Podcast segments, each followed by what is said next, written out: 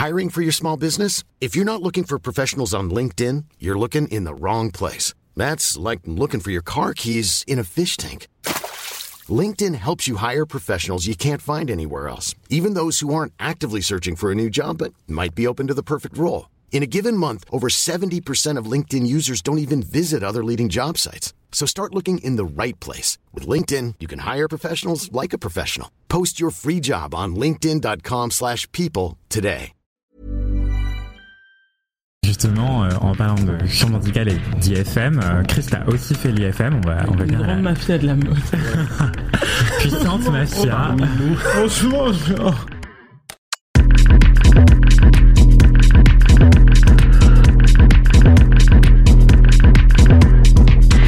justement, comment est-ce que tu as compris, Chris, que tu voulais travailler dans la mode et pourquoi est-ce que tu as, fait l'IFM Euh, alors, c'est vrai qu'il y a des gens qui ont un rapport à la mode qui est très lié euh, aux vêtements. Euh, moi, c'est pas forcément mon cas. Je pense que mon rapport à la mode très tôt euh, était nourri par l'image. Euh, J'étais euh, et je suis toujours en fait euh, passionné de, de, de, de, de magazines de mode et de défilés. Donc euh, moi je, je regardais pas beaucoup la télé quand j'étais plus jeune, mais je regardais tout le temps Fashion TV. Genre j'étais, enfin vous voyez genre le cliché des enfants qui sont devant la télé et genre il y a quelqu'un qui passe devant et on voit pas qu'il y a, enfin pareil. Je me, à fond. je me dis mais c'est un peu flippant quand je vois des jeunes entre guillemets comme ça devant. Je me dis en fait tu fais genre mais t'étais pareil. Donc euh, Mm. donc ouais franchement je regardais beaucoup et je les magazines genre euh, j'avais ce truc en fait de me dire euh, moi je regardais tout le temps les crédits genre euh, dans enfin vous voyez il y a la juste après le hop enfin le l'éditori les- le- la, la lettre là entre guillemets du, du rédac chef etc il y a toujours tous les crédits de qui a participé au magazine les contributeurs Oui. euh, les euh, euh, c'est qui au marketing la publicité les machins les trucs mais genre ça je je lisais ça genre euh, comme si je devais apprendre la je sais pas genre un dictionnaire et tout euh, pareil sur les séances mode euh, je disais bah c'est qui le styliste c'est qui euh, les designers à la fin c'est qui les pubs enfin et surtout que voilà moi j'ai moi j'ai pas enfin j'ai beaucoup déménagé mais on va dire que donc j'ai pas grandi à Paris aussi mais la la partie euh, le moment de ma vie où je suis hyper devenu obsédé de de magazines de mode et de défilés, c'est quand j'habitais dans l'Oise. Et, euh, en vrai je m'ennuyais à mourir. Et euh, euh, et en fait parce qu'avant on habitait en Ile-de-France avec ma famille mais on avait déménagé. Et en fait j'avais ce truc de me dire il y a des en fait j'ai su très tôt que la mode était un métier. Je savais pas vraiment ce, que je pouvais y faire. Mais en fait, j'étais tellement obsédée par les crédits, je me disais, mais il y a tellement de gens qui travaillent dans ce magazine. Genre, ça fait, je sais pas, euh, 100 pages, mais là, j'ai vu tellement de noms et genre, euh, je googlais les gens. Et puis après, quand c'était les Fashion Week, euh, genre, je disais à mes sœurs, ouais, venez avec moi et tout, s'il vous plaît, et tout. Donc, euh, et genre, une de mes sœurs qui est très grande, très belle, genre, je lui disais, ouais, soit mon, mon cobaye mannequin, comme c'était l'époque des street style, du coup, genre, je l'habillais, et puis je me disais, comme ça, on va te prendre en photo. Et ça marchait trop bien. Et moi, j'étais là, genre, ouais, ils prennent ma sœur en photo, trop bien. Ah, donc tu faisais la styliste sur ta sœur. Ouais. Et alors que elle, euh, la mode, euh, s'en fout quoi. Enfin genre, elle s'habille, euh, elle s'habille bien et tout, mais genre, euh, Oui. elle en a rien à faire quoi. Et, du coup, euh, à ce moment-là, t'aspirais de devenir styliste ou t'avais une autre carrière non, en tête? Moi, je voulais être journaliste de mode. Euh, parce que, enfin, en fait, c'est tellement par ça que j'ai aimé la mode que je me suis dit, genre, euh, enfin, c'est sublime.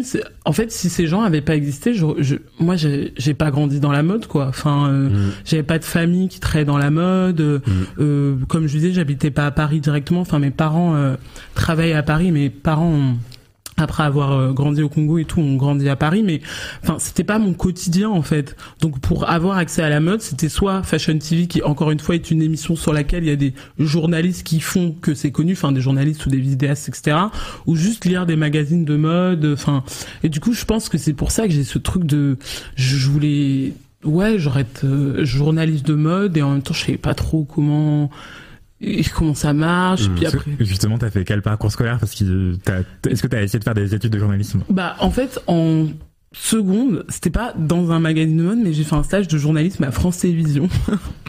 Mhm. Et en fait, je me suis dit, ah non, mais j'ai pas envie de faire journaliste, en fait. Ça a pas duré Après, longtemps. je pense que c'est différent parce que c'est la télé et tout, Oui, mais évidemment. en fait, euh, Mm. ce stage, ou même des, des, des, des parents euh, que je connaissais qui étaient journalistes, je me suis dit, mais en fait, le truc, c'est que j'ai j'ai l'impression à ce moment-là qu'il n'y avait pas de retour sur le travail. Enfin, en fait, euh, moi chez moi, euh, voilà, je suis obsédée de magazines, j'en ai plein chez moi dans ma chambre et je trouve ça trop beau. Mhm. Mais je veux dire, il y a un truc qui est pas comme un vêtement où tu vois par exemple toi ce que tu crées tu peux voir des gens qui le portent Oui. moi en fait même quand je suis obsédée d'un magazine d'articles et tout bon je peux en parler et parfois j'en parle sur mon compte Insta mais c'est pas comme si euh, je vais me balader avec euh, genre euh, l'édito de je ne sais qui et puis je vais être là j'en vois trop beau enfin il y a, y a un rapport qui est un peu différent Oui. euh, mais du coup, après, moi, en fait, j'ai j'ai fait des études euh, en vrai assez classiques. euh, genre d'une famille, on, on fait. euh, Enfin, c'est. On nous dit genre faites ce que vous aimez, mais l'excellence c'est cool aussi, quoi. Et euh, Mm. du coup, j'avais j'ai deux grandes sœurs et ma sœur la plus âgée avait fait une classe prépa, donc moi j'ai fait une prépa. J'ai fait une école de commerce, euh, donc euh, très euh, voilà classique, mais Sans te demander ce que tu voulais faire après. euh, non, mais en fait, moi, dès la terminale, je me suis dit, ok, je veux pas être styliste. Euh, journaliste, je sais pas trop, en fait, euh, si j'ai envie de le faire. Donc, je me suis dit, ah, faut que je fasse des recherches. Et en fait, je suis tombée sur l'IFM quand j'étais en terminale. Et donc, j'ai su que ça existait. Et euh, moi, je voulais le faire euh, direct après le, le bac. Mais ce que je voulais faire, comme je voyais que j'étais pas créa, c'était plus management et tout. Donc, j'ai vu, il y avait marqué intégrable à bac plus 5. Je dis, bon, bah, ok, à, à dans 5 ans, genre. Ok. Rendez-vous dans 5 ans, l'Institut français de la mode. Voilà. Mais comment tu savais que tu voulais faire plutôt côté management en terminale? Bah, hum, en fait, parce que justement, moi, j'ai, je suis quelqu'un, en étant plus jeune et tout, j'ai beaucoup, j'écrivais beaucoup et je continue à écrire beaucoup, mais j'avais pas du tout ce truc de dessin. Euh, et pour moi, dans ma tête, on pouvait être créa que si on savait dessiner. Aujourd'hui, j'apprends que ce n'est pas, enfin, j'ai compris que, ce- que ça n'était pas que ça. Mais pour moi, à l'époque, c'était beaucoup ça parce qu'évidemment, euh, le- l'aura, les, enfin, les auras qui sont créées autour des designers, c'est toujours le designer, il dessine, etc. Et aussi en art plastique, j'ai des notes euh, très nazes et euh, vraiment très très nazes. Et en fait, ma une de mes plus grandes sœurs, donc au milieu, euh, elle, euh, enfin, dessine, fait des tableaux, genre, et, et tous les profs qu'on a vus à la suite, c'était là, genre. Vous êtes sûr que vous êtes la sœur de votre sœur parce que vous savez pas dessiner en fait. jamais euh, réussi à faire des, des beaux dessins et ça m'a jamais intéressé. Genre, je sais pas c'est pour ça que dessiner. quand je fais un dessin, c'est je préfère dire croquer que dessiner. Ouais. Vraiment un dessin pour comprendre comment l'allure va rendre, comment le vêtement va être monté et tout. Mais euh, après, c'est beau parce que bon, on sent un parti pris Mm. style. Il y a une dégaine, mais je veux dire euh, des beaux dessins, genre des. Ça me rappelle un peu ça. C'est pas que j'ai. Franchement, moi, je savais rien dessiner et encore aujourd'hui, je fais des bonhommes bâtons. Enfin, franchement, genre, je. En fait, bon, ça m'a bridé un peu ma créativité. Bref. Et euh, non, et en fait, je me suis juste, j'ai juste compris que l'IFM c'était une école que tu pouvais faire tout dans la mode, mais si tu savais pas dessiner. Moi, au début, j'ai compris ça très classico-classique. J'ai dit bon, bah ok. Euh, et après, donc, euh, même quand j'étais en prépa, euh, qu'on me disait tu veux faire quoi plus tard, je disais bah moi je travaille dans la mode, plutôt côté management. Je sais pas encore euh, ce qu'il y avait. J'ai- J'aimais bien la presse et je voulais plus vraiment être journaliste, donc euh, je me suis dit ah ben euh, les RP ça a l'air bien parce qu'en fait comme je- j'ai étudié genre les magazines, je voyais que il se passait des trucs, qui envoyait quoi et je savais pas vraiment ce que c'était, mais j- j'ai le sentiment qu'il y avait des métiers derrière. Euh, et après, euh, je pense c'est aussi plein de, de séries ou ou de, de voilà de, de, de films ou même de enfin tous ces témoignages. Genre j'ai lu beaucoup de, de biographies ou de sur, sur des designers ou des époques et tout. Donc je commençais à voir des métiers euh, exister un petit peu, même si je comprenais pas très bien. Euh, et en fait, euh, quand j'étais en école de commerce, euh, j'ai, j'ai, j'ai- j'étais présidente de l'association de mode de l'école. Et en fait, on, on organisait des, enfin, il y avait plein de choses. Genre, on organisait des défilés. Donc, du coup, il fallait euh, repérer des jeunes designers. Et mon école, elle était à Lille. Donc, à côté, il y avait Esmod. Donc, euh, enfin, il y avait aussi ce lien de la création. Il y avait une partie aussi très genre retail dans l'assaut où on faisait des ventes privées avec les boutiques du Joli, des trucs, enfin Ouais. plein de choses, mais aussi euh, moi je le défilé c'était un truc que je trouvais incroyable et euh, et on a fait des on a fait des décors de défilé, enfin genre je me disais mais en fait euh, je je sais pas ce que je vais y faire, mais je peux y faire un truc. Et euh, et, et voilà, j'étais vraiment hyper obsédée par l'IFM. Et en fait, quand je pendant ma césure, quand j'étais en école de commerce, j'ai fait mon mes stages à Berlin. Et en fait, à chaque fois que je partais de Paris à Berlin, je devais prendre euh, le Flixbus, euh, genre à 37 euros, euh, qui faisait 12 Tu te rappelles heures. du prix, genre. Ouais, je me rappelle parce que ça coûte. Enfin, franchement, j'étais là, mais j'ai- Revenir à Paris. en fait, ouais, genre pour, et j'étais là, mais de toute façon, je- j'avais pas de sous pour prendre l'avion, donc enfin, prendre le Flixbus, c'était horrible et tout, mais à chaque Combien d'heures? 12 heures, genre. Ah. 12 ouais, heures, t'as mal au dos et tout. 12 heures. Ah, Genre, mais pas oui. minable. Quand on arrive en Martinique avec Non mais bah 10 Mais heures en plus, pas non mais d'aller-retour, franchement, Ouais, genre. tu fais l'aller-retour. Ouais.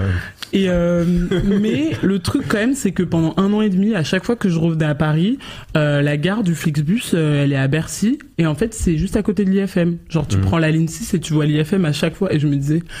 putain, Bientôt, bientôt. Je me disais bientôt, bientôt et tout, genre vraiment, enfin genre j'étais genre euh, Ah oui. obsédé et tout, et, et, je- et je connaissais personne qui avait fait l'IFM avant, mais comme j'adore, euh, je sais qu'il y a plein de gens qui détestent LinkedIn et tout, mais moi c'est devenu mon meilleur ami quand j'étais en école de commerce, genre Ah j'envoyais des messages aux gens en mode invention, hein. oui euh, j'ai vu que vous aviez fait l'IFM est-ce que vous avez du temps pour parler avec moi Euh, genre donc en fait il y a plein de gens quand je suis rentré à l'IFM que je connaissais juste parce que un jour je les ai genre harcelés en vrai sur LinkedIn et qu'après ils m'ont dit ok on, Ne refaites pas ça chez on boit un café et tout et, et en fait voilà et donc du coup évidemment c'est des gens après qui m'ont dit euh, ce- Bien sûr. cette application. Ouais, voilà. Et après, voilà, c'est des gens qui, quand je leur ai dit, ben, je prépare l'IFM, ils m'ont dit, euh, ok, si tu veux, on s'appelle. Et c'est, il y a plein de gens que j'ai jamais rencontrés, genre. Donc euh, l'IFM, c'est un- une école qui se prépare si on veut venir côté management du luxe. Euh, bah, alors oui, je trouve, parce qu'en fait, enfin, il y a, il y a deux types de préparation. Comme pour toutes les écoles, il y a des écoles pour lesquelles t'es préparé depuis la naissance, parce qu'en fait, t'as baigné dans un milieu de parents qui venaient de là, de Mhm. références. Enfin, Oui. voilà, euh, c'est très comme quand tu fais une prépa. Il y a des gens en prépa euh, qui, qui s'en sortent très bien parce que moi, je pense, moi, j'étais un peu un cobaye pour ma grande sœur. Genre, elle m'a vu, on avait 7 ans d'écart. Elle m'a dit, toi, t'as 10 ans, je vais te préparer pour aller en prépa. Comme ça, quand tu vas arriver, ce sera hyper simple, ce qui n'a Ouais. pas été pour elle en fait. Mais l'IFM, en fait, c'est quand tu le fais en management, en créa, je sais pas forcément, mais il y a ce truc de devoir. euh, donc, tu prépares un dossier de, de, de candidature et en fait, t'as plein de questions qui sont tournées autour de tes expériences professionnelles, mais c'est un peu euh, qu'est-ce que tu arrives à dire de toi et de ton rapport à la mode à travers ce que tu as vécu? Donc ça veut pas il y a des gens qui ont fait euh, qui étaient dans ma classe et qui ont pas fait de stage dans la mode avant, genre qui ont fait des trucs euh, finance, compta, droit ou même Oui. qui ont fait euh, par exemple euh, bac plus 3 après Pareil, qui ont hein, commencé à travailler dans en vente, enfin plein de trucs. Mhm. Mais en gros le, le dossier c'est un peu euh, comment tu arrives à nous faire rêver dans ce que tu racontes? Et c'est ça en fait, euh, je pense, euh, qui comment tu crées un lien au-delà de j'aime la mode et j'aime faire ci, et j'aime faire ça, mais toi dans ton histoire comment ça comment ça s'inscrit et Mm. comment tu penses que ça peut s'inscrire dans l'histoire de l'école. Euh, donc ouais du coup j'ai préparé un dossier pour lequel j'avoue franchement moi j'étais hyper stressé genre j'ai l'impression que je jouais ma vie. Genre j'ai passé euh, je me suis dit genre il y a cinq sessions. Moi je passe la première. Comme ça si je l'ai je suis hyper contente. Et si je l'ai pas c'est pas grave je pleurais pendant toute l'année. C'est rien tu vois. Genre vraiment. Et euh, non et franchement je voilà j'ai eu l'IFM et Tu es entré en quelle année? Moi, j'ai fait 2019-2020. Euh, et les, le dossier de préparation, donc tu prépares ton dossier, c'était en 2018, donc genre octobre 2018, novembre 2018. Et euh, donc t'as le dossier, et après t'as un oral euh, devant euh, bah, des, des gens qui font partie de l'IFM, que ce soit des anciens, que ce soit des profs, que ce soit genre les amis de l'IFM, Oui. enfin un peu de tout. Et ouais, c'était 2019-2020 quoi. Et justement, qu'est-ce que tu as appris dans cette formation Euh, alors, en fait, moi, mon année à l'IFM, c'était un peu complexe parce que avant, euh, juste avant de venir à l'IFM, moi, j'avais passé un an et demi à Berlin et, et après, je suis revenu un peu en école de commerce, mais euh, genre, j'étais vraiment en side parce que j'avais pas trop envie d'être là, en vrai. Et en fait, quand je suis entré à l'IFM, j'ai un peu eu un un choc culturel de me rappeler ce qu'était la mode en France. Parce que du coup moi euh, au moment de faire mes stages j'ai fui Paris et j'ai dit ouais non c'est mort je vais pas faire mes stages à Paris. Donc je les ai fait à Berlin en fait. Euh, une ville euh, qui a un rapport euh, totalement différent à la mode euh, à la créativité à, à C'est genre plus décomplexé euh c'est en fait c'est- il y a un- y a bien sûr il y a d'autres codes mais juste euh, pour moi venant de France et venant de Paris ça me semblait beaucoup moins lourd en fait. Mhm. genre faire de la mode c'est pas que être dans du- d'une grande maison et moi avant c'est ce que je pensais et aller à Berlin ça m'a vraiment décomplexé je me suis dit mais en fait ouvert. le monde, il est grand, tu vois. Il y a, il y a peut-être d'autres choses que tu peux faire, euh, et, et ça n'empêche que je pense que j'ai une, euh, j'ai un rapport à la mode euh, aussi qui reste très français et parisien parce que euh, plein de références que j'ai, plein de magazines que j'ai lus. Enfin, c'est pas du tout un truc que je, je rejette et tout, mais je pense que j'avais besoin de me sortir de ça parce que je sentais que ça allait pas forcément m'épanouir tout de suite. Euh, donc au début, moi, l'IFM, ce qui était assez difficile, c'était se rendre compte que il y a des du fait de la manière dont l'école est structurée quand tu sors de l'IFM quand t'es en management il y a 80% des gens qui vont dans les maisons Et moi, je me suis dit, mais qu'est-ce que tu vas faire? Parce qu'en fait, tu sais que t'as pas envie d'y aller, mais en vrai, t'es quand même à l'IFM parce que tu voulais vraiment le faire. Et peut-être qu'il faudrait que tu ailles parce que pour une fois, t'aurais une expérience dans une maison. Donc ça m'a vraiment genre tiraillé pendant l'année et même, enfin, tu sais qu'on allait forum entreprise et tout. Mais genre, moi, j'y allais même pas en fait. Je me disais, mais plus je vais y aller. Et puis on, on m'avait dit des trucs genre, ouais, vous êtes un ovni, vous avez fait ci, vous avez fait ça.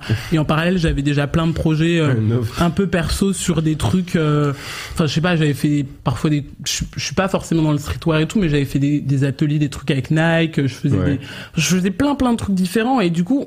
J'avais l'impression qu'on savait pas trop trop mettre Ah ben oui. et, et l'IFM c'est une école qui te met à un endroit Ah, quand même clair. après, euh, moi, c'est une école que je suis hyper heureuse d'avoir fait. Mm. Déjà parce que comme toi, euh, c'était un rêve et je me dis, en fait, c'est ouf dans sa vie une fois d'avoir pu réaliser un de ses rêves quand même.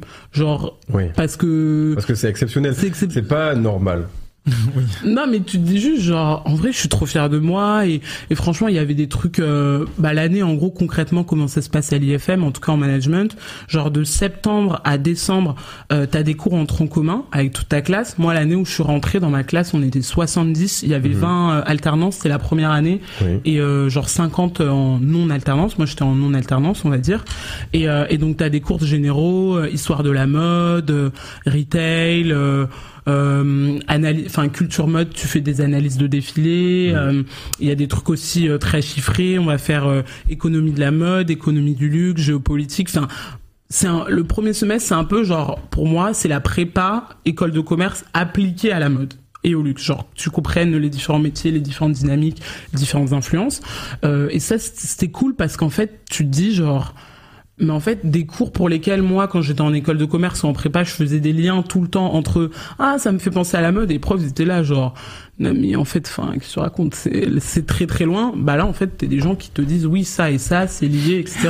Spoiler, la mode est un commerce. Ouais, j'étais là, genre, mais Ok. c'est trop bizarre, vous. Enfin, et donc ça, c'était hyper cool. Et surtout, voilà, j'ai rencontré des gens euh, qui sont, enfin, pour beaucoup euh, des amis, euh, genre une vraie famille et tout, tu vois. Donc, euh, et après au deuxième semestre, c'est coupé en, t'as genre euh, un truc qui s'appelle euh, parcours. Euh, parcours euh, je sais plus genre parcours métier ou un truc comme ça où en gros tu choisis soit euh, développement produit soit communication soit retail. Moi je savais que je voulais plus déjà évoluer dans la communication mais comme j'en avais déjà beaucoup fait je me suis dit ok je vais aller en retail et je suis pas aller en produit parce que alors moi en cours de produit genre fallait faire un book et tout c'était je trouve c'est le travail le plus difficile. J'étais là genre je comprends rien j'arrive pas genre. Et, et en même temps ça m'a tellement appris mais je me suis dit non, en fait, enfin, c'est mieux tu conseilles les designers, mais crois pas que t'es designer. Genre, ça m'a appris énormément de choses, mais juste c'était pas là où j'étais le plus épanoui. J'ai fait les cours de retail, c'était hyper intéressant, mais je pense que c'est une partie euh, qui est bonne à savoir quand t'es dans la mode. Mais moi, en fait, je me suis dit, moi, je veux, moi, je veux faire de la communication de marque, je veux faire du récit, etc. Et après, euh, t'as une partie qui est plus sur les euh, les parcours euh, genre euh, sectorialisés. En gros, t'avais soit euh, parfum et cosmétiques, soit euh, design art de vivre, soit il y en avait un autre, j'ai oublié. Moi, j'avais pris parfum et cosmétiques et j'ai bien aimé, mais j'ai tout le temps des migraines dans les cours de parfum. Donc j'étais là, enfin, en fait, toi, tu prends des trucs et puis tu te tires des balles dans le Des pied. migraines. Voilà, mais bon, j'ai quand même validé, c'était cool. Et euh, et après, t'as des rendus et un truc que j'ai trouvé super cool, mais qui était pas évident, c'était on avait des cas d'entreprise.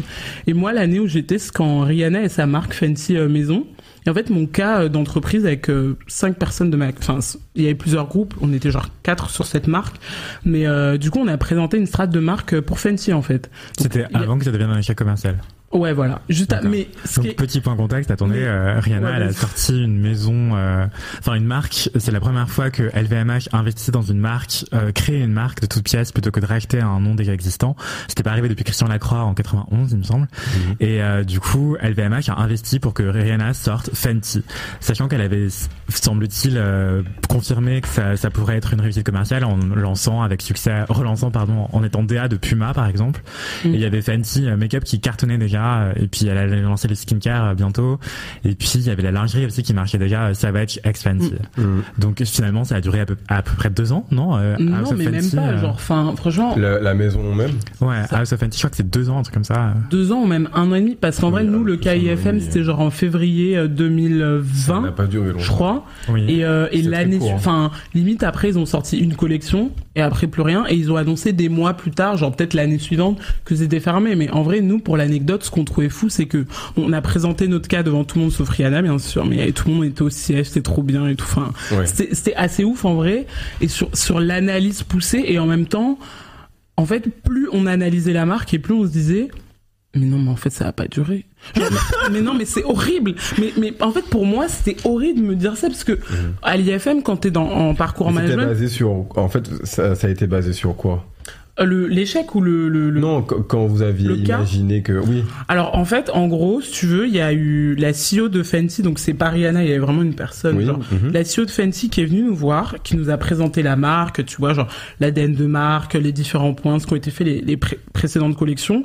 Et nous, la question qu'on a eue, c'était euh, comment Fenty peut Enfin, comment la marque Fenty, je crois, peut sortir de son territoire de marque et se dissocier de Rihanna la personne, tout en bénéficiant de son aura et en réussissant à se construire comme une maison patrimoniale. tu Ah vois. oui, mais euh, euh, Fenty, c'est Rihanna. Et en fait, nous, déjà, gens, la euh, problématique, on s'est dit, mais. Enfin, c'était un peu weird pour nous, parce qu'on se disait, mais en fait, Sans elle. euh, sans elle, enfin, je veux dire, les gens, ils achèteraient pas. Et en fait, euh, en faisant l'analyse, il y avait beaucoup de choses où, évidemment, on a comparé les différentes marques que Rihanna avait déjà. Donc, Oui. euh, Beauty, Savage, on se disait, on a l'impression que cette marque-là, c'est là où elle est la moins investie. Et quand je vous dis moins investie, c'est pas forcément l'argent ou quoi, mais même, en fait, tu regardais le compte Insta de Rihanna, et elle taguait presque jamais Fenty le prêt-à-peu, mais genre euh, Ah, Savage tout le temps, la, euh, la, la cosmétique tout le temps. Euh, et en fait, enfin, elles ont aussi marché pour ça, ces marques-là. Après, il y avait aussi bien sûr la question du pricing, la question du styling, des inspirations et tout, mais genre plus on creusait le truc, et moi c'est un truc que j'ai adoré à l'IFM, c'est genre l'analyse de marque en fait.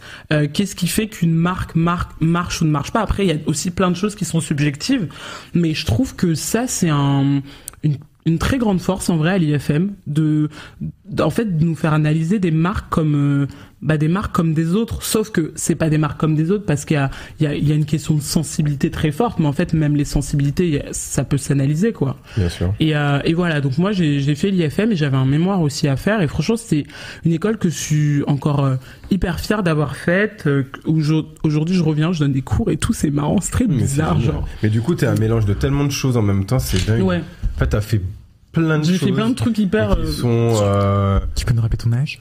J'ai j'ai 26 ans, je vais avoir 27 cette Oh année. my god. Mais non, mais c'est trop bien. Euh, petite, petit point de contexte encore une fois, désolé. Euh, Christian Lacroix, c'était 1987. Euh, la, la, et la maison a été mise en sommeil des années plus tard. Euh, je me rappelle d'une d'une critique de Tim Blanks, qui est un grand journaliste mode, qui disait euh, la maison de Christian Lacroix, c'était un peu comme danser au, au bord des lèvres d'un volcan, euh, pour expliquer le- l'échec commercial de cette maison, qui ne vendait rien, mais qui habillait les plus grandes, et surtout le théâtre. Euh, et Fenty, ça a été lancé en mai 2019, et ça a été mis en sommeil en février 2021, donc Ouais, euh, deux ans pile. deux ans. Euh, voilà. Gros Ouais, échec commercial. magnifique. hein. Il y avait vraiment une palette colorée de Mm. couleurs euh, incroyable. Ah ouais, euh. Ah, ça, c'est vraiment des marques euh, qui, qui sont inspirantes pour moi. Oh ouais, c'est c'est canon et je me rappelle quand il a fait une collection avec euh, Van Noten il y a 2-3 ans, Ouais. c'est extraordinaire. Oh là là. Voilà, je, je vais vous la glisser dans le chat. Ok, et justement, après l'IFM, euh, aujourd'hui, Chris, du coup, tu travailles dans une boîte de Web3, et justement, je ne comprends pas ce que c'est. Ouais. Ah oui. Alors en gros, moi, euh, La moi, en nouvelle technologie. Ouais, moi en fait, en gros, comment je suis arrivé là euh, Donc euh, déjà, moi quand j'ai fait mes stages à Berlin, euh, au tout début j'ai fait un stage en en, en PR euh, dans une agence qui représentait des marques comme euh, Vuitton, euh, Fendi, euh, Piaget. Enfin, c'était le, le luxe quoi. Mais ça m'avait pas forcément plu. Et je me suis dit euh, peut-être qu'il faudrait que je fasse autre chose. Donc euh, à ce moment-là, j'ai à Berlin, il y avait le siège de Zalando. Donc euh, moi, j'y suis un peu allé à reculons en vrai, et puisque je, enfin, je suis très euh, déjà, j'ai le seul truc que j'achète sur internet encore aujourd'hui, genre c'est mes billets de- d'avion et de train. Donc euh, j'étais un peu genre, est-ce que c'est pas bizarre d'aller travailler pour de l'e-commerce si toi-même t'en achètes pas Mais bon, bref. Mais je me suis dit en plus Berlin, enfin Zalando, c'est la la boîte, euh, c'est la, c'est un peu encore le cas, mais c'est la boîte la plus cool où travailler à Berlin et tout. Donc il y avait aussi ce truc. Donc euh, c'est ma première expérience en, dans un truc euh, e-commerce et tout. J'ai fait du brand marketing. Après. euh, après, euh, quand je suis rentré euh, après l'IFM, moi j'ai fait mon stage euh, chez Vestiaire Collective. Et euh, et en fait donc j'avais déjà ce truc de mode et tech en gros, enfin les types de structures dans lesquelles j'étais. Et euh, et la boîte que j'ai rejoint là où je suis aujourd'hui en fait, euh, elle avait ce challenge qu'elle a toujours de euh, elle utilisait en fait le au tout début, c'est plus le cas aujourd'hui, mais elle utilisait le, le Web 3 pour euh, pour associer une identité numérique aux produits de luxe, euh, pour leur offrir euh, euh, en fait pour permettre au client qui a le pro- qui a le produit physique en main d'avoir euh, dans un téléphone, dans un wallet toutes les informations sur la traçabilité du produit, donc en amont, mais aussi en aval sur l'expérience client. En fait, grâce à ce produit, on peut reconnaître que j'ai participé à la soirée de lancement de tel parfum, que je suis un acheteur hyper euh, engagé de telle telle marque, que, enfin, il y a, y a, en gros, c'est un suivi genre du produit de avant que tu l'aies en main jusqu'à ce que Jusqu'à- tu l'aies en main, et même si tu le revends, en fait, t'as as cette capacité de de, de, de, en gros, quand tu transfères la propriété physique de ton produit, tu transfères aussi la propriété numérique de ce produit à la personne qui l'achète ensuite. Mhm. Et en fait, la personne, le nouvel acheteur, le nouveau propriétaire, euh, connaît la vie du produit avant. Tu Un peu comme un passeport, comme Ouais, avec un peu comme un passeport. Ouais. À des tampons de visa. euh, Ouais, genre passeport numérique. Mhm. Aujourd'hui, euh, ma boîte, elle a changé, elle fait plus entièrement ça. Mais en gros, moi, je suis venu euh, dans cette boîte pour ça en me disant, euh, je sais pas, ça a l'air d'être une nouvelle technologie, ça a l'air intéressant. euh, c'est une boîte, au début, je suis arrivé, on était 10, maintenant on est 60, et je- ça fait deux ans, donc euh, je, je pensais pas forcément qu'on allait être autant, et voilà, c'est un plaisir. Mais euh, Et donc, en fait, pour vous expliquer un peu le Web 3, ce que c'est, il faut que je vous explique d'abord ce qu'est le Web 1, et après le Web 2, et après le Web 3. Ouais. En gros, en fait, euh, le Web 1, c'est l'Internet tel qu'il a été créé au tout départ, où c'est juste euh, des gens qui vont écrire et créer des choses sur Internet, mais qui restent I'm Sandra, and I'm just the professional your small business was looking for. But you didn't hire me because you didn't use LinkedIn jobs. LinkedIn has professionals you can't find anywhere else, including those who aren't actively looking for a new job but might be open to the perfect role, like me. In a given month, over 70% of LinkedIn users don't visit other leading job sites. So if you're not looking on LinkedIn, you'll miss out on great candidates like Sandra. Start hiring professionals like a professional. Post your free job on linkedin.com/people today. Genre euh, en fait qui, qui restent entre elles. Il n'y a pas de circulation des informations. Pas de il y a lien, d'interaction il n'y a pas de lien. Le web 2 c'est l'internet majoritairement comme on le connaît aujourd'hui. Euh, les réseaux sociaux vous vous échangez euh, voilà des données etc mais Il y a du lien. du lien, mais tout est centralisé. Ça veut dire que la majorité des datas qui sont sur Internet aujourd'hui appartiennent à Google, appartiennent à Facebook, appartiennent, enfin, à tous ces GAFA. Ouais. Et en fait, toi, quand tu perds, enfin, tout ce que tu produis sur Instagram ne t'appartient pas, mais appartient au, euh, genre, à, l'hébergeur, on va dire, de, de ça. Voilà. Donc ça, c'est le Web 2. Et en fait, le Web 3, c'est l'Internet décentralisé. C'est un Internet sur lequel euh, les données, en fait, qu'on dit genre, euh, c'est un Internet qui permet aux consommateurs, enfin aux utilisateurs de reprendre le pouvoir sur leurs données personnelles. C'est simplement en fait un internet sur lequel les données produites appartiennent à la personne qui les produit elle-même. Euh, et pour et pour s'assurer de ça, il y a un système sécurisé qu'on appelle la blockchain qui vient valider à chaque fois toutes les transactions et toutes les choses qui sont réalisées et qui et qui en fait il y a une interdépendance telle que hum, bah en fait c'est décentralisé il y a personne qui en fait si, si on, on se dit s'il y a 1000 personnes qui qui sont sur un un, réseau dit Web 3 chacune de ces 1000 personnes possède ce qu'elle produit elle-même et si moi j'ai envie et si toi par exemple tu vois j'ai envie de on va dire genre euh, tu vois par exemple même on va dire ta robe on va dire qu'on va tokeniser cette robe donc Oui.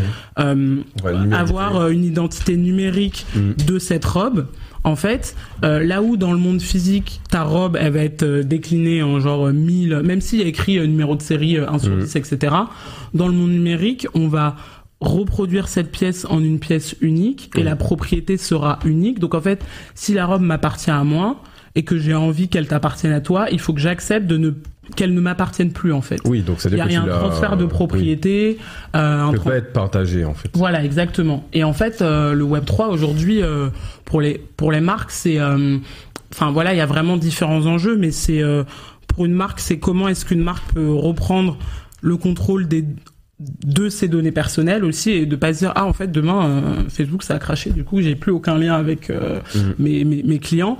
Euh, c'est aussi euh, bah, comme je vous en parlais euh, au début avec le- la question des passeports numériques comment je fais pour partager des informations fiables et vérifiées à mon, mon acheteur final?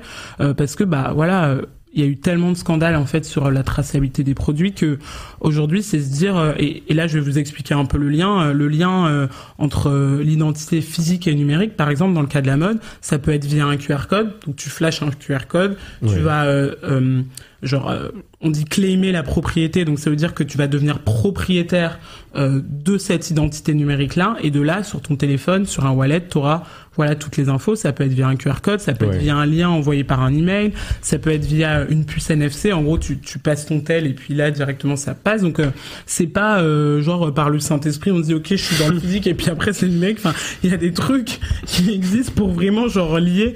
Et je le dis parce qu'en fait je pense que c'est vrai que quand on est hors du Web 3 euh, ça a l'air très euh, dur à comprendre. Ce que j'entends, parce qu'en fait, c'est c'est pas forcément, c'est pas nouveau, mais c'est la médiatisation est nouvelle. C'est un peu comme si, tu disais à quelqu'un tous les jours tu utilises Internet, mais en fait, est-ce que tu sais comment fonctionne En fait, quand tu écris un message à quelqu'un sur Insta, est-ce que tu connais le code qui est mis derrière pour savoir que ton message il va m'arriver, tu vois?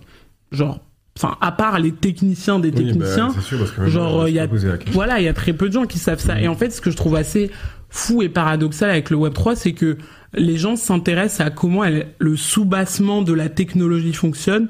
Donc c'est aussi pour ça que c'est hyper complexe d'expliquer aux gens. Et même moi, genre, ok, je suis quelqu'un d'hyper curieux et je m'intéresse à la tech, mais enfin, franchement, j'ai appris tout sur le Web 3, euh, genre dans ce job, parce qu'au début, j'étais en mode, euh, ok, genre la blockchain, technologie et tout, et donc euh, voilà. Mais justement, est-ce que ce genre de service c'est intéressant pour les particuliers aujourd'hui ou est-ce que c'est surtout les marques qui l'investissent euh, alors moi je dirais alors franchement il y a, y a différents trucs. Bah, je vais vous donner un exemple. Euh, donc l'année dernière, enfin c'est mon anniversaire. Bon cette année aussi ce sera mon anniversaire, mais bon bref voilà.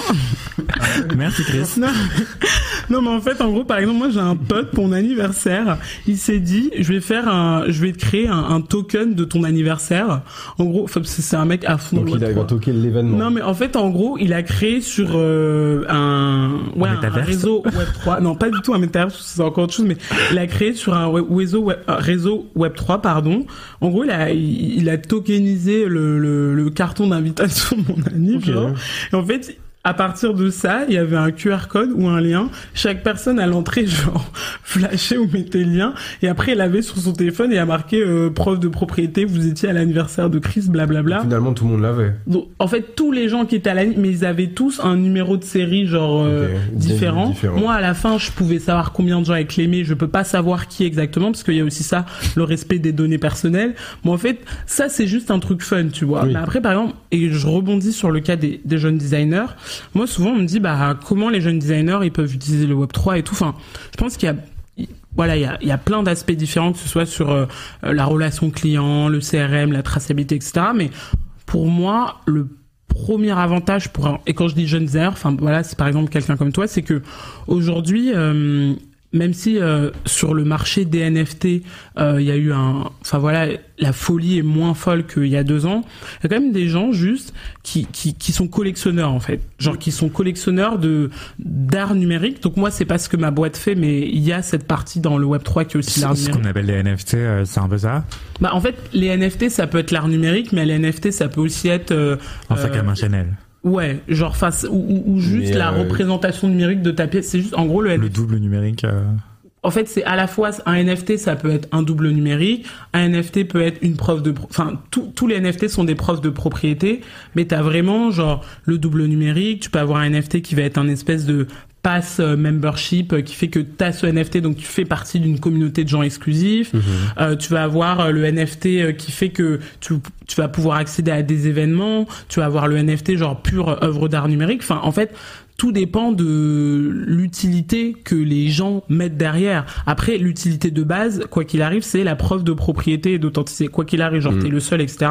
Et en fait, en gros, pour un jeune designer, moi je dis souvent, en fait, il y a plein de gens dans le monde du Web 3 qui collectionnent des œuvres d'art euh, qui sont pas euh, folles, genre vraiment que je trouve pas folles, mais qui quand ils voient un truc beau, ils se disent ah mais c'est trop bien. Et en fait, enfin, t'as des NFT qui sont, c'est un peu moins le cas aujourd'hui, mais qui se vendent quand même à des fortunes ou au-delà même de fortunes bah en fait t'as un designer, tu cherches des investisseurs, mais en fait pour moi parfois je me dis mais genre quand en fait ton investisseur c'est juste un mec, une meuf qui a acheté une de tes pièces tokenisées, qui veut même pas savoir quitter, mais qui est juste dans un truc de moi je collectionne des œuvres d'art numérique et je bah en fait les gens ils payent. Et du coup Mm. enfin il y a des gens OK il y a des NFT qui se sont vendus à des millions. C'est pas le cas pour tous mais il y a des NFT qui se vendent à 1000 il y en a à 100 il y en a à 2000 à 5000 en fait bah 5000 pour un designer c'est un montant. Oui, c'est un montant bien sûr. donc euh, ça permet de faire plein de choses. ça permet de faire plein de choses. Donc je pense qu'il y a aussi euh, cet aspect-là euh, qui est à prendre en compte parce que c'est pas, enfin c'est pas que c'est pas si compliqué parce qu'après c'est un autre métier. Il faut, euh, faut faut travailler avec des gens qu'on appelle des, des développeurs blockchain, etc. Mais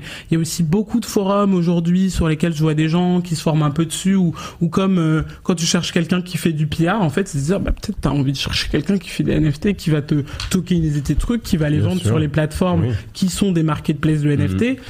Tu récupères ton argent et voilà, t'es content. Tous les NFT ne sont pas mis en vente. Par exemple, les NFT que ma boîte fait, majoritairement, ils sont pas mis en vente. Ça va avec euh, les services. C'est des services que les marques euh, donnent. En fait, ça fait partie de voilà. Euh, T'as acheté, je sais pas, genre ta montre et en fait, tu vas avoir le double numérique, de ta montre qui va te permettre d'accéder à toute la Mais traçabilité. qui quand va- tu quand tu fais ça, en fait, la, la- la pièce, elle existe forcément réellement pour pouvoir être numérisée ou elle est, elle peut. Bah, pas forcément. Il y a, il y a des, il y a des plateformes qui, qui font aussi uniquement euh, bah, de la digital fashion en gros. Et euh, parce que il peut- on- la, la digital fashion n'existe pas que en NFT. Enfin, ça, ça date pas. euh, Mhm. C'est pas nouveau Ah oui, en fait qu'il y ait- y des pièces euh, c'est actuel, de mode numérique. C'est juste que quand derrière ça, c'est le sous-bassement, c'est le Web 3 et le NFT, t'as la certitude de l'unicité. Euh, et moi j'en parlais avec euh, je sais plus avec qui je parlais de ça mais il y a aussi ce truc et c'est pas forcément lié au NFT en, en elle-même mais voilà on sait que les jeunes designers perdent euh, aussi beaucoup d'argent dans, dans les protos dans savoir à quoi ça va ressembler vraiment et tout. Je pense que c'est aussi on, on parle beaucoup de la digital fashion pour des trucs un peu gimmick et tout. Waouh c'est trop cool. Pour moi je me dis enfin en fait le fait de pouvoir euh, modéliser sa création ses créations dans, dans, dans des mondes numériques c'est aussi pouvoir voir en fait genre devant derrière Oui, à quoi ça projeter, ressemblait après Sans pour sûr autant le faire avec un, un matériel. Oui, voilà, avec un acheter, matériel euh, coûtant. C'est des frais en moins. Donc euh, après, c'est sûr que c'est différent de de toucher la chair, etc. Mais je pense que sur certaines pièces, parfois, je me dis peut-être que il y a des coûts en fait. On verrait que c'est beaucoup moins coûteux, genre à la Mhm. longue, pour certains designers de faire leurs tests en modélisation, en digital fashion, plutôt que de le faire sur un truc. euh, C'est sûr. euh, mais quoi qu'il en ouais. soit, il faut forcément qu'à un moment donné, euh, on passe au réel. Enfin, je veux dire. Oui, oui, oui, bien sûr. Non, non. Après, euh, moi, moi, je suis. Enfin, je te dis, je commencerai un sur internet. Je Ah suis- non, mais tout genre, à je suis une sûr du réel, peut- mais c'est juste que. aider. Mais c'est vraiment un domaine qui, pour moi, était vraiment très flou, hein, parce que même si je suis un jeune designer, en fait, j'ai l'impression d'être un peu euh, de la vieille école, tu sais, genre mec qui va faire son croquis, qui va mettre son échantillon à côté. Un crayon, des ciseaux, un dé à coudre. Ça, genre faire les dossiers, les trucs. Hmm. Oh là là, my god. Il y a un Kate qui dit euh, c'est dingue parce qu'aujourd'hui je comprends strictement rien, rien à ce qu'elle dit alors que je suis sûr que d'ici quelques années ce sera la norme. C'est donc comme ça que se sentaient nos grands-parents à l'avènement d'internet. Internet.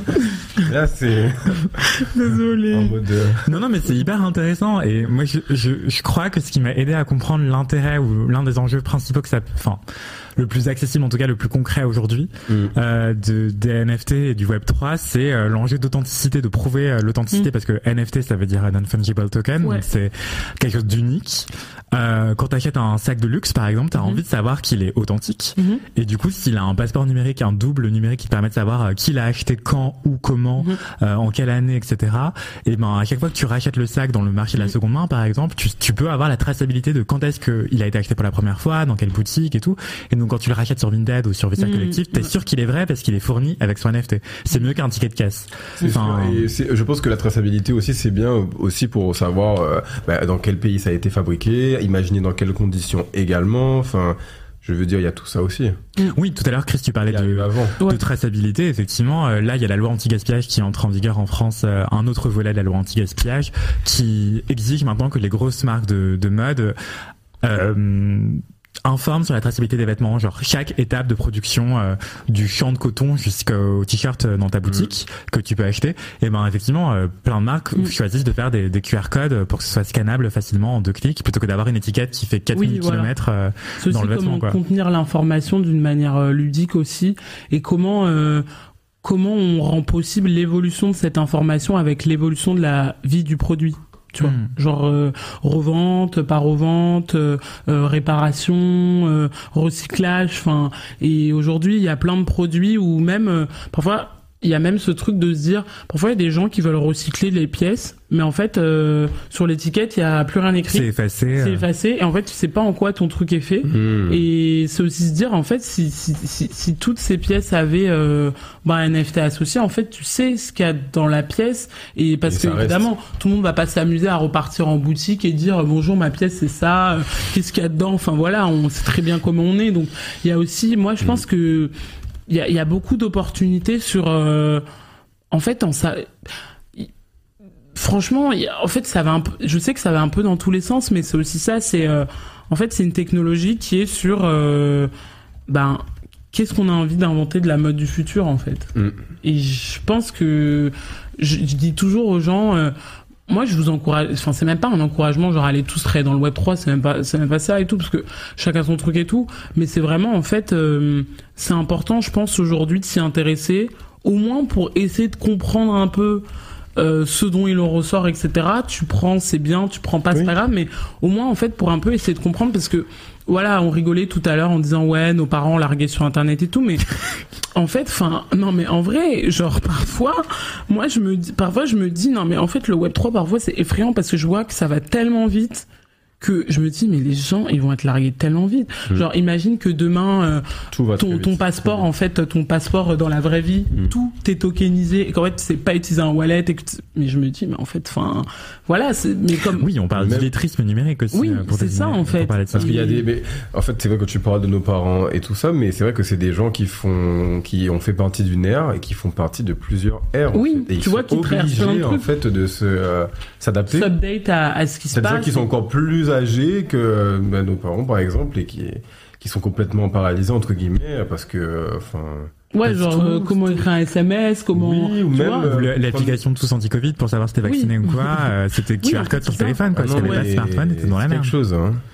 Ouais, c'est c'est extraordinaire. Ça va hyper Mm. vite, effectivement. Je parle avec des gens qui font des vidéos en IA. oui euh, ouais Et ils me disaient, oui, il y a encore trois mois, euh, je on pouvait à peine faire des clips de plus de, de une minute. Mm. Et maintenant, on arrive à générer des clips comme ça en une nuit, euh, euh, automatiquement, euh, en deux clics, quoi. Mm. Et, euh, et c'est- c'est- ça va extrêmement vite, ouais.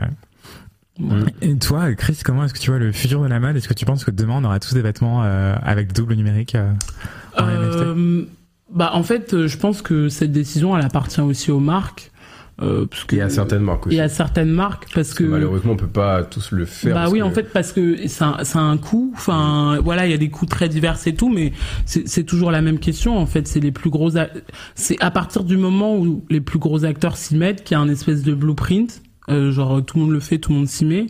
Euh, moi, juge très concrètement, je, je- en fait, je vois juste euh, l'intérêt pour pour beaucoup de choses. Autant sur cette partie, comme je vous dis, euh, traçabilité amont aval, autant euh, cet aspect euh, financement euh, de type de projet pour des gens qui lancent des, des, des enfin voilà des projets euh, designers etc autant vraiment la partie sur euh, l'expérience client en fait se dire euh, et, et je donne un exemple ok je suis fan d'elle et tout Ah, il y a évidemment fait que je place son je trouve fan d'elle mais par exemple enfin voilà elle a sorti ses places de concert récemment Aya Nakamura. Aya Nakamura. Je dis ça comme si c'était mon ami alors qu'il sait même pas qui je suis. Enfin bon, bref. Mais typiquement, elle a sorti ses places de concert là. elle a sorti ses places de concert là récemment. Et moi, je trouve que la manière dont la stratégie de vente a été mise en place, Il n'y avait pas de stratégie. Non mais en gros, enfin, ouais, mais en fait, en gros, ce qu'elle a fait, c'est que elle a fait un live sur Insta vendredi soir et elle a annoncé que d'abord le samedi, euh, les ventes seraient euh, uniquement réservées aux Spotify fans. euh, Enfin, et en fait, c'est des gens qui du coup sont déjà très engagés dans dans dans genre dans dans, dans- Oui. Dans sa communauté. dans sa communauté, sa musique, sa personne. Dans le Web 3, c'est un peu les mêmes trucs. Genre, les gens qui sont reward et qui vont avoir accès à des soirées en plus, accéder à des produits en plus, autre chose, c'est des gens qui sont identifiés identifiés comme étant très engagés dans, déjà dans la communauté et comment tu l'es c'est qu'en fait tu vas déjà être détenteur de un plusieurs NFT donc c'est comme ça qu'on qu'on remarque en gros que tu es engagé il y a ce truc là et en fait c'est euh, c'est une espèce d'expérience qui plus t'as de NFT ou plus t'as des NFT rares dans, dans, dans ce qui est en, en termes de communauté, et plus tu débloques des paliers en fait, mais des paliers d'exclusivité. Et je crois que récemment j'avais vu une euh, Enfin là, je regardais sur Insta une, je crois que c'est une interview de Heider Ackerman et Osama Ah oui, Ossa. voilà. Et, euh, et en fait, euh, dedans, Heider Ackerman disait voilà, euh, aujourd'hui, il parlait de la question de l'exclusivité, de, de aujourd'hui euh, l'exclusivité dans la mode, euh, à quel point c'était important, mais qu'à quel point c'était, hum, enfin, c'est un truc où euh, on a pas on a peur d'être exclusif, mais en fait comme si, étant donné que le mot inclusif arrive de plus en plus, que c'est antinomique de vouloir être exclusif sur certaines choses, alors qu'en fait l'exclusivité c'est aussi des moments uniques Oui, euh, que t'offres aux gens en fait, ça, en fait, tu faut vois. comprendre parce que exclusif, c'est pas exclure. Oui, en fait c'est ça. C'est juste que C'est il la y a des moments qui sont shape Mhm. pour être uniques, pour que tu t'en Et souviennes. pour moi, l'exclusivité, c'est quelque chose d'unique. C'est-à-dire qu'à chaque fois que j'ai utilisé ce mot, c'était dans ce sens. Oui, voilà, c'est ça. Et Et, pense que et, je- et voilà, enfin, je pense qu'il faut aussi remettre parfois les, les mots dans leur contexte. Et moi, je trouve que ça, c'est une, c'est, en tout cas, ça fait partie des opportunités que, que le Web 3 euh, offre aujourd'hui euh, aux marques, euh, aux marques de mode. Et, et voilà, donc. Il y a All Around qui dit Pété de rire, donc moi je vais regarder un live pour me changer les idées, mais même ici on me rappelle que je ne verrai pas Aya. Donc j'imagine qu'elle a pas eu ses places. Pardon, je suis Le désolée. prochain, c'est quand? Le concert c'est le 26-27 mai je crois. non? 26-27 mai, rendez-vous là-bas le 26. Ah, tu y es le 26 Ok. Je trouve ça. Euh, oui, madame a fait deux Bercy plutôt que de faire un Stade de France. Choices. Ouais, mais tu. Euh, mais oui, mais si elle avait fait des NFT pour chaque billet, bah peut-être que euh, les gens auraient pas acheté 100 billets pour les Oui, revendre voilà. euh, sur le marché noir, quoi. Voilà, il y a aussi ce truc. Mais bon. euh, Très concrètement, c'est voilà. euh, et ma dernière question, c'était, enfin avant dernière. Après, c'est quel conseil tu donnerais Mais c'était justement pour les gens lambda qui s'intéressent à la mode. Est-ce que tu as, un conseil ou une information clé à donner sur les NFT et le Web 3 euh, franchement. C'est euh, très vaste, effectivement, comme question. En fait, ouais, je suis désolée, c'est tellement vaste comme question. Euh, une information clé. Euh, Mais enfin, peut-être que l'information clé, c'est qu'il n'y a pas à se précipiter dessus aussi en, non en plus. fait. Enfin, moi, je, je vous dirais, enfin, c'est un peu comme tout quand tu commences à diguer quelque chose, de de prendre le temps. à- à- à- alors, je sais que le Web 3, ça avance très vite, mais en fait, enfin, il y a aussi, en vrai, euh, plein de podcasts qui parlent de Web 3, euh, plein d'émissions sur YouTube, plein de, il y a, il y a plein de gens qui font de la, ou même, genre, j'ai pas, mais genre, sur les, le meilleur endroit où apprendre sur le Web 3, genre, c'est TikTok. Enfin, il y a des gens, Mhm. ils expliquent trop bien. T'as t'as un compte à recommander en particulier? Non, mais même pas. Genre, en fait, c'est genre moi, j'ai même pas TikTok, mais pour vous dire, genre, c'est que ma stagiaire et tout, parfois elle me dit, ah, Chris, regarde et tout, elle raconte ça sur TikTok et tout. Mais en fait, enfin, c'est juste tu digues dans le truc. Et, et des gens, et quand je dis, enfin, il y a des gens autant de mon âge, il y a des gens beaucoup plus jeunes, il y a, euh, je, je crois qu'il y a une fille genre américaine, genre qui fait très, euh, genre euh, un peu bimbo girl et tout, qui explique, et c'est genre euh, Web3 for blondies, un truc comme ça, je trouve ça tout, et genre, c'est trop bien, tu vois. Et je Mhm. me dis, enfin, en fait, c'est trop cool parce que c'est aussi montrer que, en fait, enfin, ce savoir devrait justement pas être réservé à une minorité de personnes parce que vu l'impact que ça avoir, va avoir, pardon, dans certaines années, euh, moi, je, je- no way en fait. Ju- Justement, euh, tu parles de l'impact que ça va avoir dans certaines années. Est-ce que tu dirais que le, le marché, l'industrie de la mode, elle est pas encore si mûre que ça sur la, la question de Web 3 Bah, en fait, tout dépend des marques déjà. C'est- Qui sont les marques à la pointe à ton avis? S'il y avait Euh, une ou deux marques à, à Ben, citer. Gucci, ce qu'ils font, c'est ils, ils ont lancé, euh, enfin Gucci, ce qu'ils font, je trouve que c'est assez superbe parce que en fait Gucci déjà de base, ils ont une communauté de fans qui genre euh, les gens qui aiment Gucci, ils aiment trop Gucci, enfin Mhm. et même les gens qui n'achètent pas Gucci, quand il y avait Alessandro Michele, enfin il y a un truc très de genre de love brand Mhm. et du coup Gucci, ils ont fait pas mal de NFT euh, justement autour de ça où euh, tu vas euh, Acheter des baskets, des stickers. Ouais, euh, voilà. Enfin, mais aussi euh, des NFT euh, purement euh, numériques associés à aucune pièce physique derrière, mais qui vont te faire partie de, de clubs de membres. Mhm. Gucci fait ça très bien. Enfin, pour moi, en fait, il y a des marques qui font des trucs, mais genre Gucci, là où pour moi ils sont très forts, c'est qu'ils ont compris comment faire du Web 3 et des NFT tout en étant eux-mêmes. Et en fait, c'est toujours ce que je recommande aux marques, quoi que tu fasses, c'est genre, ok, il y a ça qui arrive, ok, tout le monde dit que le bleu aujourd'hui c'est à la mode, je sais pas quoi, mais en fait, Le Viva Magenta. qui es-tu? Genre, qui es-tu en termes de marque? Comment ça s'insère dans ton euh, dans ton identité de marque Comment et, euh, et non, voilà, je pense que il y a beaucoup de choses à diguer et, et le conseil, enfin vraiment pour les gens, c'est ben regard, euh, essayez de vous renseigner, genre ne serait-ce que genre euh, vous regardez sur Apple Podcast, euh, vous checkez sur YouTube, vous allez sur TikTok, enfin c'est au fur et à mesure que vous allez comprendre genre c'est pas overnight mais tout comme je pense c'est pas en une fois que t'as appris à enfin la technique Non, genre c'est ça sûr. prend du temps quoi Oui, ça prend du travail. temps et le temps est important. Voilà. Mm. voilà. Et, et quel conseil tu donnerais à quelqu'un qui voudrait se lancer dans la, la fashion tech pour travailler dans la fashion tech? Euh, alors moi déjà je suis très mauvaise en conseil parce que bah ouais je me dis le T'entends fait de rien dire en fait. Euh, non mais voilà ça paraît assez bateau mais je pense qu'il faut il faut cultiver sa curiosité quoi. Enfin et je pense qu'en vrai c'est les conseils de tout qui- ce qu'il faut pour euh, rester en vie dans la vie euh, Ok, merci. mais enfin en fait il y a un vrai truc de curiosité et c'est s'intéresser à des trucs qui genre t'intéressent vraiment. Enfin après ça paraît hyper bateau de dire ça et tout mais le truc c'est qu'en vrai si ça t'intéresse pas t'auras pas envie de le faire. T'auras pas envie de diguer la chose. Alors oui c'est vrai je me rends évidemment compte que j'ai la chance euh, de faire un métier euh, que j'ai choisi et que je ne subis pas. Et je sais que c'est une grande chance euh, par rapport à énormément d'autres gens. Mais que en tout cas pour les gens qui, qui peuvent avoir cette chance là il y a un vrai truc de en fait pour être dans la fashion tech il faut être extrêmement curieux de beaucoup de choses et de beaucoup de gens. Et oui je travaille dans la fashion tech mais je fais énormément de voilà de, de choses autour. Enfin de moi il y a plein de choses qui m'intéressent et euh, autant ce que je trouve cool en en, ayant, en évoluant dans, dans ce monde là c'est que ben chez moi il y a des enfin chez moi dans, dans, dans ma boîte il y a des gens qui sont hyper tech et que je sais pas je crois qu'il y a un an et demi j'avais fait une présentation sur euh, c'est quoi la fashion week comment ça fonctionne parce qu'en fait bah il y a des gens dans la boîte qui savaient pas du tout ce que c'était tout comme t'as des gens qui sont aussi hyper fashion dans la boîte et euh, et ça je trouve que en tout cas moi c'est ce que j'aime dans le fait de travailler à la travailler à la croisée de ces mondes-là, c'est que je me sens misfit dans le truc parce que je suis ni euh, en gros moi dans ma boîte et dans plein de trucs je suis genre euh, en gros la fashion de service un peu. Euh, mais quand je suis avec mes potes qui travaillent dans des maisons je suis genre cristal de la tech et tout. Donc en fait ça me fait rire tu vois. Oui, par Alors, rapport à là où tu te trouves. ça dépend de là où je me euh, trouve. Et après tu te dis finalement chaque personne a la perception de de l'endroit où elle vient euh, tu vois. Mm. Tous les points de vue sont situés. voilà évidemment. exactement. Tout dépend d'eux.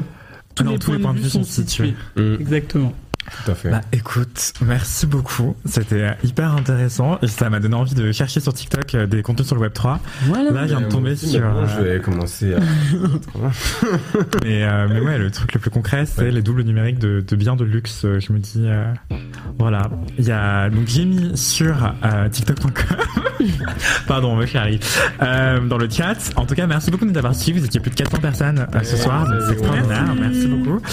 Euh, merci d'avoir posé vos questions, vos remarques, etc. Merci Ezoc. Euh, merci Inès pour l'installation de qualité. Merci Émilie, merci Delphine.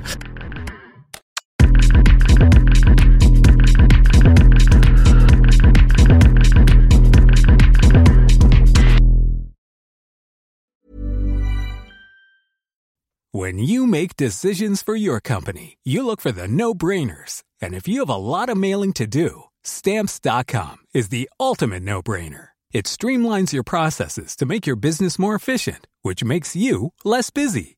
Mail checks, invoices, legal documents, and everything you need to keep your business running with stamps.com. Seamlessly connect with every major marketplace and shopping cart.